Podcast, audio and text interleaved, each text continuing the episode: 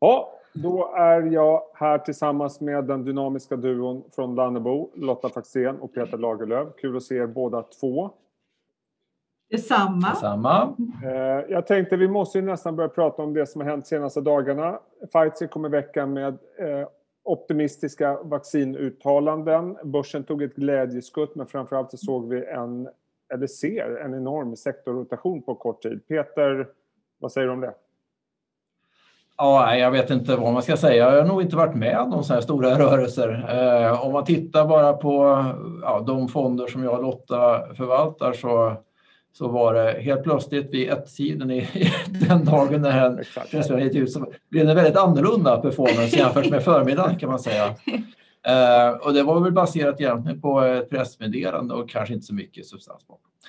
Svårt att förhålla sig till. Jag tror egentligen inte så mycket har förändrats. Det är väl fantastiskt att vi får ett vaccin här. Men det har ju ändå varit ganska uppenbart att det är många företag som håller på med det här. Så att någon form av vaccinstöd eller hjälp eller kom, hade ju som förväntat komma ut i marknaden. Så att det kommer nog blåsa över tror jag. Jag tror inte egentligen caset förändras speciellt mycket. Men det är klart att konjunkturen nästa år borde bli bättre än det här året. Men det kanske vi också visste redan tidigare. Det som jag hörde om det här vaccinet var ju att eh, tydligen gör det så himla ont att ta. Så att eh, de patienter som har fått första dosen, de kommer inte tillbaka för att ta andra dosen. Så att eh, ja, vi får väl se.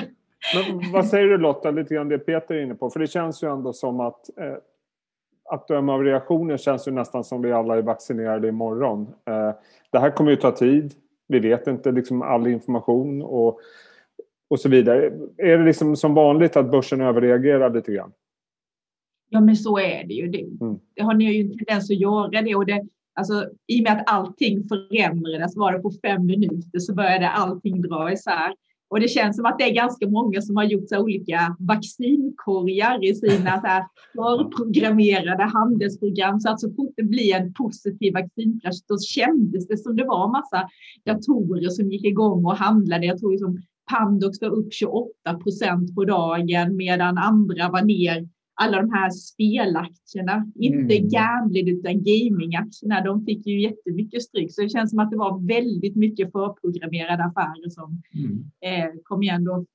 Och, och Peter, någonting som också har rört sig uppåt sista tiden, det är de långa räntorna som tog ett kliv uppåt. Eh, vad säger du om det och vad får det för konsekvenser? För det kändes ju som ett tag där som att nej, räntorna kommer aldrig mer stiga. Nej, ja, men absolut. Ja, men så är det ju. Och det är klart att det är det som kanske är den här, en del av den här cocktailen. Då. Att högre långräntor är bra för bank, signalerar bra konjunktur, sänker värdet på tillväxtbolag som har vinster långt fram i tiden. Så att det är ju logiskt samtidigt. Men jag vet inte, det låter som att man kanske är lite tråkig och inte tar till sig ny information. Men jag känner ju någonstans ändå att centralbanker och så vidare, de har ju snarare steppat upp retoriken att här behövs mycket stöd under lång tid. Det blir kanske inte den här finanspolitiska stimulansen som många där hoppas och räknat med i U S A eftersom politiska låsningar är kvar. Ja, jag tycker mest att tala för att det ska bli mer sådana här stödköp än, än mindre i närtid. Så att, ja visst. Och sen om långräntan i U S A ska ligga på en halv procent eller en procent spelar inte någon roll för mig om hur man värderar aktier. Och så här. Men så att jag, igen, jag tycker man tar kanske lite väl mycket fasta på de här lite kortsiktiga rörelserna. Men jag tycker det är, så, är det lite så här också att det är så himla många som har tjatat om det här value versus growth mm. i princip hela hösten. Och ibland känns det som att man har tjatat om det i flera år. Mm. Så att man liksom... Nu passar man på lite extra mm. när var det långräntan i U S A gick tio femton punkter eller någonting. Så bara nu kommer det. Men ja, som sagt, det kanske bara är ett glädjeskutt det också. Sen är det jättesvårt fasen. Vad, vad, hur ska man värdera vissa sektorer? Det är ju jätteknepigt och det är klart att det finns ju ingen absolut sanning i värderingar. Så man förstår ju lite annat att man famlar och det är klart att en del av de här ja, teknologiaktier värderas ju rätt generöst och banker ogeneröst. Det är ju ingen tvekan om det. Men, men, men, men jag tycker som inte riktigt att trodde man på teknologiaktier tidigare så kan man väl göra det nu också när räntan är tjugo punkter högre. Det spelar som ingen roll. Och trodde man inte på banker och tvärtom. Ungefär så känner väl jag i alla fall. Vad säger ni annars då? För nu har det ju liksom, corona har tagit fart, vaccin på horisonten, lockdowns, och nu vet man liksom inte riktigt hur lång tid det här tar innan vi kommer få ordning på allting. Eh, det jag tänker spontant på, om man tittar på var vi var någonstans innan corona slog ut, så var vi ju ändå ganska högt upp på konjunkturcykeln. Eh, eller hur? Och frågan är, mm, liksom, vad, vad är endgame om det här? Är det tillbaka till de höga nivåerna, eller kommer vi ligga och skvalpa på lite lägre nivåer, eller vad är vi? Alltså på, menar du på investeringsnivåer för företag, eller tänker du på börsen? Eller? Nej, jag tänker nog om vi börjar lite grann med rent konjunkturellt och för bolagen kanske. För det är lätt att glömma var vi kom ifrån innan mm. den här pandemin. Vi var ju väldigt högt upp, tycker jag, för jag på konjunkturcykeln. Ja. Alltså när vi förvaltar, vi försöker ju som hitta... Ibland blir det ju svårt att titta på konjunkturen som helhet, för eh, olika bolag har så himla olika tillväxtförutsättningar. Alltså för en del bolag ser konjunktur, konjunkturen ganska risig ut. Alltså om man har olja, gasexponering, exponering mot flygindustrin. Den konjunktur, konjunkturdelen ser ju fortfarande väldigt svag ut. Medan inom förnybar energi ser det ganska positivt ut. Och man kommer ju fortsätta investera i det här. Och ett bolag kan ju ha exponering mot båda delarna. Så att det, ibland blir det så svårt att tala om konjunkturen som helhet, beroende på ja, var, var bolagen befinner sig någonstans, inom vilken eh, sektor. Mm. Jag tänker ungefär så här eh, också. Om man ska lägga till det klassiska konjunkturförlopp. Ja, det är någonstans hur mycket lediga resurser finns i ekonomin, och hur lång tid kan man då tänka sig innan det blir räntehöjningar och sådana saker. Ja, men då känns det ju väldigt långt sökt att tro att vi ska snabbt ta tillbaka den här eh, tappet, att vi ska hamna i ett läge där löneökningstakten är på väg upp påtagligt, och att centralbanker skulle bli väldigt nervösa för inflation. Det är ju det som ändå som brukar som sätta eh, slut på någon slags konjunkturparty, och det känns verkligen inte så. Och i Sverige har vi precis haft löne avtal för ganska många eh, löntagare, och det är ju inte direkt nivåer som eh, kommer pressa upp inflationen, utan den kommer fortsätta vara här från, mm. från Riksbankens sida i alla fall. Att, eh, även det här var ju bekymmersamt lågt, eh, och det kommer då in, och bli svårt att nå inflationsmål. Så att, ja, jag tror att i den här klassiska konjunkturkurvan så har vi nog i expressfart så har vi hamnat på en låg nivå, gott och nedre resurser, och det kommer ta sin lilla tid innan det där blir en, en, en fråga igen. Och det finns ju många tillgängliga resurser inom arbetskraften också, för arbetslösheten mm. är betydligt högre nu än vad den var för ett eh, halvår sedan. Mm. Överallt. Ja, jag, jag tänkte bara en sista liten bit vad gäller konjunkturbiten. Jag såg att ni på ert fantastiska Twitterkonto, jag måste göra reklam för det igen, ja, Twitters bästa, så skrev ni, vi ska inte älta presidentvalet, det får andra att göra, det känner jag att jag är klar med. Men eh, däremot så visar ni en graf på den amerikanska statsskulden och eh, skuldtaket mm. som faktiskt börjar närma sig. Eh, som mm. jag under hela den här processen tyckte att det egentligen pratats för lite om. Eh, det kanske mm. har att göra med de låga räntorna, men förr eller senare ska det där hanteras. Eh, hur ser ni på det? Ja, men det är intressant, man tog ju bort, man kom ju överens för ett Var det förra året kom man överens om att det här är budgeten det kommande året. Vi tar bort skuldtaket så slipper vi tjafsa om det. Jag kommer, jag kommer inte exakt ihåg hur, hur överenskommelsen löd då. Så man tog bort det. Men den minnesgode, och eh, ibland är minnet kort, men i det här fallet behöver man inte vara speciellt långt inne heller. För att man kommer under Obamas regeringsår eller presidentår så var det hela tiden eh, bangningar kring det här skuldtaket då. Och det var republikanerna som då kanske var mer influerade av T-partister och T-partirörelsen och så vidare, som då var emot en stor offentlig sektor, mot underskott och mot stor statsskuld. Då. Mm. Och det blev så egendomligt, så först bestämde man, kom man överens om någon slags federal budget. Sen så kom man inte överens om skuldtaket, som naturligtvis är en konsekvens av den budgeten man hade kommit överens om. Och det känns väl som att det eh, är väldigt sannolikt att vi skulle hamna i samma situation igen. Och då blir det ju väldigt knepigt förstås för eh, den, den nya presidenten då, att föra någon form av finanspolitiska stimulanser. Som, som det ser ut som man kanske ekonomin behöver, och sen också som ligger då i linje med den här agendan. Så det där tror jag vi kommer att prata om. tjugohundratjugoett, återkomsten av det där av statsskulden. Skuldtaket. Och framförallt kanske när slash om Biden blir installerad och man får se hur senaten och så och ja, allting sånt ja, ser ut. Det är fortfarande ganska många lösa boliner där. Mm. Mm. Ja, men sen är det svårt, när den större frågan är ju det här, ja, hur mycket skuld kan man ha i ett land och när blir det problem att finansiera? Det finns inget svar eh, egentligen där. Eh, det kanske i U S A:s fall, ja, jag vet inte, det kan fortsätta att ta till, men det är klart att låsningen tror jag, kring skuldsituationen, den kommer komma tillbaka, det kan jag nog vara säker på. Mm. En sak i sänder, som vi brukar säga i marknaden. En sak i sänder. eh, apropå då, li, li, lite kort om det här med värdeaktier, vi ska inte alltid för mycket, men en sektor som faktiskt har skuttat upp nu, det är ju bankerna. Från låga nivåer, som jag eh, tillägga. Mm. Att, att värderingarna är låga, det tror jag inte råder någon tvekan om. Det tror jag de flesta håller med om. Jag vet att det är allt fler som börjar bli positiva till banker. Men är det så enkelt? Vad säger ni om banker i den här miljön? Det är klart att de påverkas ju positivt om värdeaktier är det nya modet. Men, men det finns ju uppenbarligen stora strukturella problem med den sektorn att hantera. Det känns ju som att de flesta gillar banker för att de ska kunna börja dela ut pengar igen. Ja. Det är inte så många som pratar om själva verksamheten, att det går bra för... att det går bra för banken, utan det handlar hela tiden om att få ner kostnader och att de ska dela ut pengar. Men det kom ju lite nyheter från Finansinspektionen i morse, ja. Och där lät ju lite som att de kommer inte tillåta utdelningar från banksektorn förrän ja, vi har kommit längre in i pandemin, så det är ju inte säkert att det blir några utdelningar för eh, nästa år heller. Det verkar ju som att Sampo tycker att banksektorn också börjar bli tråkig i och med att de sålde tjugo procent av sitt innehav i Nordea igår. Så att till och med storägarna ger upp. De går in i spelaktier istället antagligen.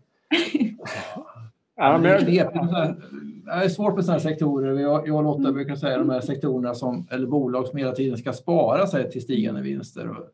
Ja. Du kan inte bli så bra i slutändan och på det sättet så är det svårt att bli upphetsad, men det är klart att mm. värderingen är låg och det är klart, mm. nej, men det känns inte som att det är en varaktig kanske att, att man absolut måste plötsligt ta bankaktier, för ingenting mm. egentligen förändras i grunden. Nej, och om man läste lite mer noggrant i det som kom från Finansinspektionen så alltså, man kan ju läsa det lite som att Finansinspektionen ifrågasätter de låga kreditförluster som bankerna har bokat upp under den här pandemin också, så att det, det kanske, de kanske vill se att bankerna kanske tar lite mer kreditförluster för att då vara på den säkra sidan innan de börjar tillåta utdelningar också. Mm. Ja, kreditförlusterna tycker jag i alla fall jag har varit förvånansvärt låga i vissa, på vissa håll. Mm. Jag tänkte att vi skulle försöka lite kort summera Q tre också. Min känsla av Q tre var att det var, det var en ganska bra rapportperiod utifrån förväntansbilden. Men det kändes som att det var negativt tolkningsföreträde. Jag vet inte om det beror på taskig timing, att det var liksom mitt i att corona ökade och det var inför presidentvalet, eller om det var något annat. Vad säger ni om Q tre? Nej, men det var väl rätt tydligt eh, att försäljningsutvecklingen var nästan exakt som förväntat faktiskt. Om tittar på samtliga svenska bolag, medan eh, vinsterna var klart bättre än väntat. Jag tror det var femton procent bättre än väntat. Mm. Så det är ju igen det här, kost, det är drivet av kostnader, det är drivet av att man har sänkt fasta kostnader väldigt snabbt och att man har fått sänkta rörliga kostnader, man inte har rest och sådana saker. Då. Så att, jag vet inte, och sen hade bolagen gått, jag tror man hellre vill se som en sjung i försäljningsutvecklingen snarare än kostnadsneddragningar, då tror jag man fått en, en ännu starkare, en stark reaktion. Då. Men sen har ju fast, sen börsen gått fantastiskt bra så att det satt ju rätt mycket i kurserna. Men helt klart, på de nivåer där, börs, där många aktier befann sig så var det nog eh, buy on rumors, sell on facts beteende snarare än någonting annat. I alla fall, ja. Och man tror. Märkte ju att ju senare bolagen rapporterade desto mer vaga blev de ju sin guidance om mm. sig i och med att det kommer, har kommit nya nedstängningar och hårdare restriktioner. Och det som nästan så här förvånade oss en del, det var ju att analytikerna var väldigt förvånade över att bolagen inte vill ge någon guidance, men liksom, ja. Hur ska man kunna göra det när man inte vet hur världen ser ut om ja. några veckor? Mm. Ja, och jag tänkte, vi kommer prata om ett par bolag. Jag vet, och nu utgår jag från den bästa källan på internet och det är igen ert Twitterkonto där ni tar upp intressanta aktier. S C A, urstark rapport och gick bra också på det. Men vad är det som är bra med det caset då? Man ser? För det här är ju en, en, en, en typ av tillgång som har intresset har ökat för under året. Mm. Ja, det är ju inte så konstigt. Alltså, de är ju norra Europas största privata skogsägare. Mm. Och skogen ja. behövs ju för att eh, binda koldioxid. Alltså, det är ju bästa hållbarhetscaset, det är ju att äga skog egentligen. Mm. Mm. Är det inte det? Ja. Ja, under förutsättning att man då inte hugger ner den för snabbt. Eller vad säga. Och det är ju så lyckligt lottat då i, att, att avverkningstakten är lägre än tillväxttakten. Och det är väl det som är kanske grunden till... Mm. till S C A. Men sen, sen är det ju, S C A har ju faktiskt, de har ju som in, haft ett väldigt stort investeringsprogram mm. eh, som väl genomfördes var klart förra året och eh, något som, till någonting som är så ovanligt i branschen utan några förseningar och fördyringar och så vidare. Och nu gör man ju återigen en förändring då, så man lägger ner en pappersmaskin och så ska man eh, göra, ja, investera till nya produkter helt enkelt då. då. Och jag tycker på goda grunder man kan räkna med att med tanke på vad duktiga man varit hittills och göra de här, öka, alltså förändra bolaget, utöka produktionen till nya områden och så. Känns det som att det här kommer ändå är ett, ett intressant bolag. Sen är, sen är det förstås, värderingen är ju inte, den är inte som på låg nivå. Men det här kommer förmodligen vara ett bolag som kommer attrahera rätt mycket pengar in i nästa år när vi får den här berömda taxonomin också mm, på plats. Så här finns det mycket av verksamheten som skårar högst där helt enkelt. Taxonomi är det nya value kanske. Ja. Nya poppesordet. Ja, men sen också man kan, kan man bra veta, alltså Stora Enso, de kommer inte riktigt lika bra ut i de här, de här, de här rankingarna. Och det beror på att de har De har också väldigt stora skogsinnehav, men det skogsinnehav de har utanför Norden räknas inte som skog, det räknas som plantage. Alltså bara odlat i syfte att huggas ner. Så att det är därför som exempelvis man tar de här typiska screeningarna så skårar S C A betydligt bättre än, än Stora Enso. Det är skillnad på träd och träd. Det är uppenbarligen så. Eukalyptus mot eh, tall och gran. Vad är livan? Jag tänkte avsluta de här borden med... Ni, ni la ut en fruktansvärt rolig tweet om Securitas som är det mest förutsägbara bolag på börsen. Jag har ju följt det här bolaget och det var ju så tråkigt så att det var ju verkligen, vi pratade tiondels decimaler. Ja, jag kände att det där hände ju grejer. Det borde vara. För att det, det är ju liksom, det är så anmärkningsvärt det här bordet tycker jag, för att det är ju verkligen, varenda rapport så tittar man liksom på decimaler. Och det är liksom står och skvalpar och skvalpar och skvalpar. De försöker med emerging markets, de försöker avyttra saker i hela middelvippan. Men det är liksom, det är status quo hela tiden. Är, är inte det ganska skönt å andra sidan?